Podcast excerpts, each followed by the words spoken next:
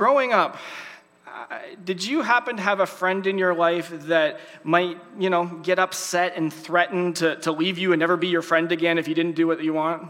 Or maybe were you that friend? I'm going to take my ball and go home sort of person. I was thinking about this just this morning, and I was thinking about, a group in middle school, how the group of us would play ball hockey almost every day after school. And we always played outside this one kid's house because he had the hockey pads and the hockey net. And for the most part, it went okay. But every once in a while, things didn't go his way, and he literally would grab his net and drag it into his driveway and put it in the garage and close the door. And it was it. He took his hockey stuff and he went home. And it kind of was like the friendship kind of came with a bit of strings attached. There was a condition that was there, you kind of made them happy or you didn't get to play. Now, for kids, this behavior is not uncommon and it's not unexpected, right? It's part of growing up. We work through this, hopefully. Unfortunately, we know that as adults, we still have these relationships where sometimes it feels like there's strings attached, where there's conditional elements to it. And if we're wise, we realize that's not healthy or that's not good. Now, unfortunately, as Christians, we can have a reputation to for our goodwill sometimes to be conditional or to have strings attached. And we would say, our willingness to assist other people might come with, expectations. And this came up in a conversation that I had with a local organization a year or so ago about our church's involvement in what they were doing. See, there's an organization in our city that does some really good work to help people who have some really practical needs. And the concern that the two staff people looked me in the eye and they said that their concern was about me as a pastor and us as a church is that if we got involved in what they were doing, that we as a church might expect that the goodwill that we were offering other people, that we would expect that those people would have to come to our church, that we might view our goodwill as being conditional, that there might be strings attached. And I kind of said, no, that's not what we're about. And I kind of thought that's kind of strange. But then I came across another story this week about somebody else who talked about their experience working with another Christian organization who was going off to do humanitarian relief in response to a crisis, a natural disaster a number of years ago. And that's good, right? But there was a string attached. There was a condition that before some of the people could receive the aid that they needed, they had to sit down and listen to a gospel presentation before they could receive the help that they needed. So it seems like strings attached isn't that, having strings attached isn't that uncommon. But this morning I want to ask this question, what if helping others is not about getting a desired response, but it is about living out who God has called us to be? What if helping others is not about getting a desired response, but is about living out who God has called us to be? And so this week and next week, the focus of our teaching time is going to be about unpacking, what is our motivation when it comes to how do we engage in opportunities to meet the needs of others? And let me say up front that this is about more than Halloween for Hunger. Yes, Halloween for Hunger is coming up, and yes, that kind of prompted us to talk about this over the next couple of weeks, but it's bigger than Halloween for Hunger. And really, it's about us stepping back and examining what is our motivations when we have opportunities to engage in things like Halloween for Hunger, maybe together, but even as we have opportunities to meet needs when we meet as individuals, when our need comes our way. What motivates us to respond? And so this morning we want to talk about how it's good to respond to the needs of others out of a genuine compassion, with our big idea being that when compassion moves us, that we are reflecting the heart of God. When compassion is what moves us, we are reflecting the heart of God. And so to begin, we want to look at how compassion is a part of God's character. It isn't just something that God does. Compassion is who God is. Now, maybe you've had an experience, maybe even with these name tags, where you've had somebody walk up to you and say, hey, nice to meet you. Tell me a little bit about yourself. And that right there, that invitation is an invitation for us to speak and to share about ourselves the things that we think will help them understand who we are. And if I were to ask you that question this morning, some of us might start by talking about our age and the grade that we're at in school, while others of us who are a little bit older might talk about our careers our families. Maybe our grandkids will come up, or others of us might talk about our hobbies or our interests. We would just talk about the things that we think are unique to us or help that would help the other person understand who it is that we are. Well, in Exodus chapter 34, God is talking to Moses, and he takes the opportunity to tell Moses a little bit about himself, because he wants Moses to truly understand who God is and what God is about. And in everything that God could have said, and he could have said a lot, right? I mean, God, tell me about yourself. Well, how much time do you have? In everything that God could have said about himself, he says this. And he, that's the Lord, passed in front of Moses proclaiming, the Lord, compassionate and gracious God, slow to anger, abounding in love and faithfulness, maintaining love to thousands, and forgiving wickedness, rebellion, and sin. You know, God doesn't start by talking about his might or his power, but the first thing he has to say about himself is to describe his compassion.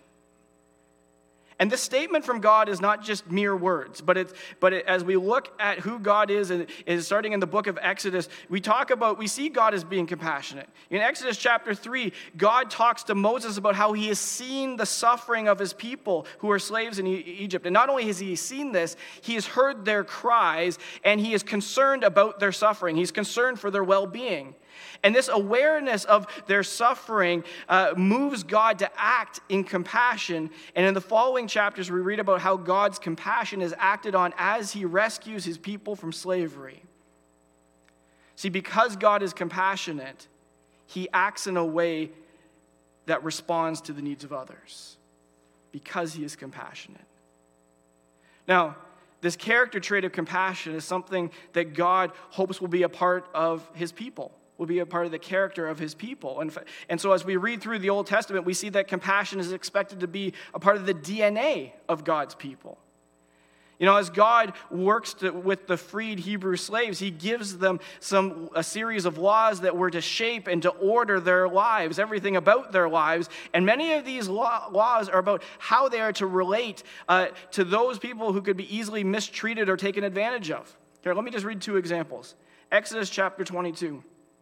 Just says, do not take advantage of the widow or the fatherless. Or Deuteronomy chapter 27, cursed is anyone who withholds justice from the foreigner, the fatherless, or the widow. You know, God knows that in any society that there will be those who are vulnerable and at risk. And his expectations of his people are that, you know, his people are not participants in causing harm to people who could easily be taken advantage of. In fact, it's God's desire that his compassion become a part of how his people relate to one another in some really practical ways. And so again, from Deuteronomy chapter 24, when you are harvesting in your field and you overlook a sheaf or a bundle of grain, do not go back to get it. Leave it for the foreigner, the fatherless, and the widow, so that the Lord your God may bless you in all the works of your hands. You know, the temptation for us is to maximize what we can get for ourselves, to maximize profits, to maximize our savings, to maximize our pleasure and our experiences, to get what we can for ourselves. But here, God is telling his people that compassion looks like not taking everything that you can, but rather to ensure that in their patterns of work that they are making available resources for those who have needs. And in this case, the instruction is to those who are farmers is like, hey, leave some behind on purpose so that those people who are poor can go and they can gather for themselves what they need. Don't be selfish. Don't take it all. Make provision for others in your pattern of life. Now, we're just skimming over a whole bunch of different stuff here this morning, okay? And we could spend a whole lot of time looking at the Old Testament and God being compassionate, God in the Old Testament, and his expectations for his people in the Old Testament. But I want to jump ahead to the words of some words from the prophets, because as we get to the prophets, we realize that God's expectation that his people would deal compassionately with others, it's serious. In fact, many of the harsh words that God has for his people is because they have not acted in compassion towards others like they ought. In fact, they've started to take advantage of those who could be considered vulnerable people. And so we run across this in Malachi chapter 3. So I will come put you on trial. I will be quick to testify against those who defraud laborers of their wages, who oppress the widows and the fatherless, and deprive the foreigners among you of justice, but do not fear me, says the Lord, Almighty. In other words, if my people don't treat those who are vulnerable fairly, you have to answer to God.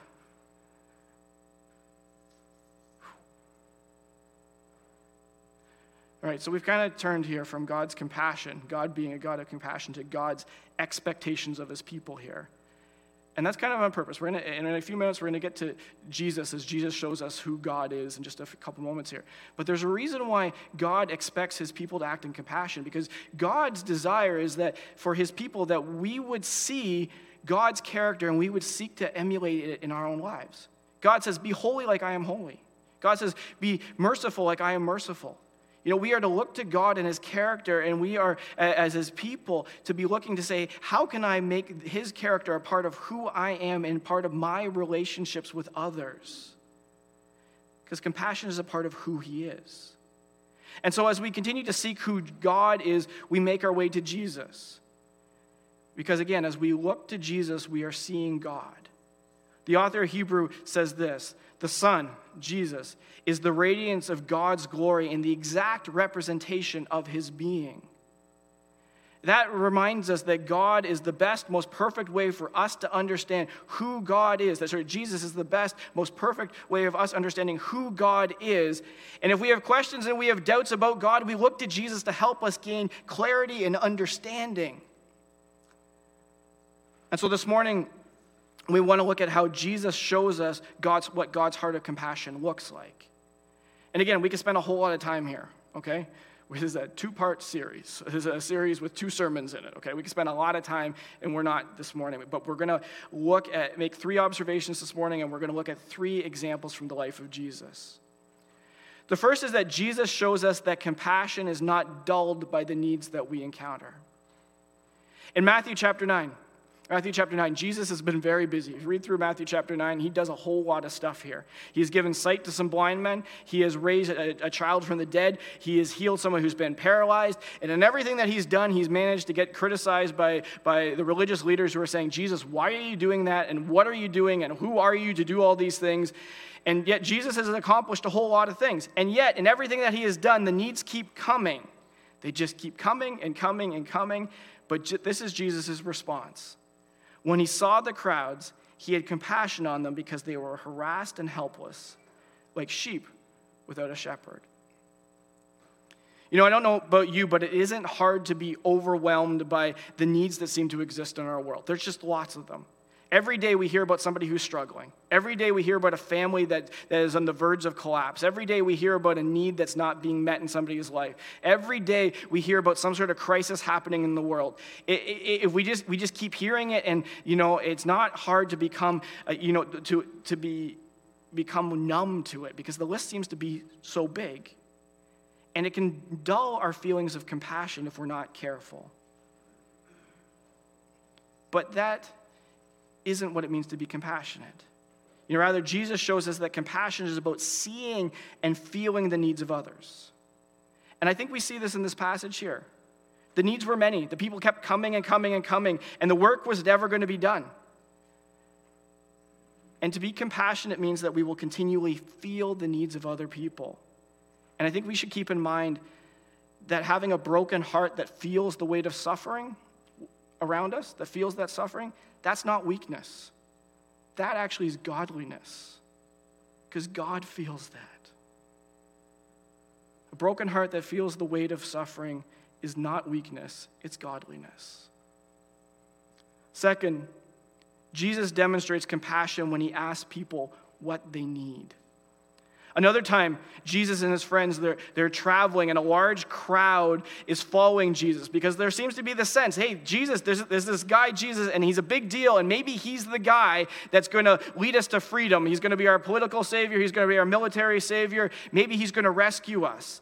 And along the way, these two blind men call out to Jesus because they want his help, but the crowd turns and they shush him. They say, be quiet, because in their mind, Jesus is too big for these two men. But Jesus stops and he speaks to them. Within and of itself is an expression of his compassion. You know, Jesus is not too big for these people. He's not too big for these lowly men, despite what the crowd think. But what stands out to me in this exchange is something that we see Jesus doing at other times too. See, Jesus says, "What do you want me to do?" You know, sometimes the temptation is to assume that we know what other people need. And often we're right. But here we are reminded that there's something humanizing and therefore compassionate about asking the question, how can I help? What do you need? See, the act of inquiry moves us from being a dispenser of good deeds to somebody who has stepped into the experience of another person. And in stepping in and asking that question, that is when compassion is best expressed. And after Jesus hears these men tell him that they wanted to see, Matthew records these words, Jesus had compassion on them and touched their eyes, and they were healed. Lastly, Jesus shows us that acts of compassion can be the result of our emotions, and that's okay. Let's look at Luke chapter 7, at verse 11 to 15. Soon afterwards, Jesus went to a town called Nain, and his disciples and a large crowd went along with him. As he approached the gate, a dead person was being carried out, the only son of his mother, and she was a widow. You should read that verse slowly because it develops. We're going to get to that in a moment. And a large crowd from that town was with her. When the Lord saw her, his heart went out to her, and he said, "Don't cry." Then he went up and touched the bier that they were carrying him on, and the bearer stood still. He said, "Young man, I say to you, get up." And the dead man sat up and began to talk. And Jesus gave him back to his mother. Imagine just for a moment that we're out driving about, and we find ourselves encountering a funeral procession. You know, there's a line of cars going slowly, four-way flashers going, the little funeral signs, funeral home signs on the car, and at the front is the hearse. And in that moment, there's a part of us that can acknowledge that there's something sad happening. It's almost an intellectual thing, because we don't necessarily know the person, we don't know the story, but we can know that there's something sad that's happening here. I think that's sort of the first step of this progression that we see in this passage that we just read here, is that Jesus and his friends are coming into town, and they encounter this funeral procession. And maybe they don't know anything right away, but there's a sense of, yeah, it's sad. But then the way that this verse lays out, it progresses on purpose to help us understand the gravity of this situation. The situation gets sadder. We're told that the deceased is the only son of this mother. Okay, that's heartbreaking. We can envision ourselves losing a loved one too, right? And then it goes even further, and we're told that this woman is a widow. Okay, wait. This situation is not just very sad. This situation is desperate. It's hard. She's lost her only son, and she's lost her husband. And we're supposed to find ourselves thinking about how serious this woman's situation is and how she has no one left to support her. Because in the first century, your family was your source of safety, your source of provision, and husbands and sons bore that responsibility. But for this woman, all those people were gone. She's extremely vulnerable. And seeing the situation in front of her, Luke tells us that Jesus' heart went out to her. In other words, he entered into her pain, he entered into her experience, recognizing what the situation was and how serious it was. And that compassion is what led him to act in response to her needs and to bring her son back from the dead. You know, sometimes we don't think, you know, we don't want to get too emotional, do we? Emotion, it can be seen as a sign of weakness. But there's nothing wrong with being moved by emotion to meet the needs of other people. In fact, Jesus seems to do this quite a bit. So the question this morning is, what are we supposed to do with this, what we've talked about? What are we supposed to do with this morning? Let me give three closing thoughts. I'm sure if you want to discuss this later with the folks at your table, you know, at home or in small group or just wherever, I'm sure you'll come up with some other things that we can, you know, act on what we've talked about this morning. But here's a couple closing thoughts. The first is to reflect on God's compassion. Yeah, that's been the main theme this morning as we've been talking about compassion being a key way that we understand who God is and what God is all about. He is compassionate. And so one of the things that we should do this week, is to spend some time reflecting on God's compassionate character. Now, so for some of us who have been followers of Jesus perhaps for years, the temptation might be for us to say, yeah, I know this already. But sometimes we need to be reminded of the things we think we already know. And so the invitation for us is to sit with this and to let the reality of God's compassion sink in, and for us to reflect and to let it sink in and to reflect on what it might mean for our relationship with God and what it might mean for our relationship with others. For others of us, we aren't sure what we think about God. We aren't sure what we think about Jesus. We aren't sure what we think of this church thing. And so maybe the invitation for us is just to entertain this what if kind of question. What if God is actually compassionate, like we've been talking about God this morning? What if that is true? And if that is true, how might that direct your spiritual journey? Just to ask yourself that hypothetical question. Now, when we talk about reflecting on this, I'm going to point you in the direction of the verses that we've used this morning. They're all in the notes. You can look them up either on our app there right now, or you look them up when they get posted on the blog or in a couple of days' time. And those verses are there, and I invite you just to sit down and to read them, slowly, and just to reflect on what they might mean. You can use that for your reflection time this week. The second thought is to grow in our awareness. In order to have compassion towards other people, we need to be growing in our awareness of the stories of other people. Now, I do recognize that we are inundated with all sorts of stories and news all the time, and sometimes the wise thing to do is to step back for our own mental well-being, but we can't live removed. Because in order to be compassionate, we can't put our heads in the sand and we can't be ignorant. Rather, we need to remember being brokenhearted about the things happening in our world is not a bad thing. We should be brokenhearted by some of the situations that we encounter. We shouldn't be okay with some of the situations we encounter. And an example of one way that some of us grew in our awareness of what's going on in our world, some of the issues, some of the struggles, something that some of us did last Sunday here, is we had a learning time together where we reflected on the experiences from our Indigenous brothers and sisters in the residential schools, and we had a virtual tour, and there was about 50 of us here. Half of us were from Pathway BIC, the other half were from West Heights, and some of the comments that were made was that, we didn't know the stories of our Indigenous brothers and sisters. And so that right there was an intentional opportunity to grow in our understanding of what somebody else's experience has been, and will lead to better, more loving, more compassionate responses going forward, because we know. Third, act on the promptings of our heart. Awareness is great, but it comes up empty if it doesn't turn into action in some way. And so at some point this week, we may find ourselves having encountered a need.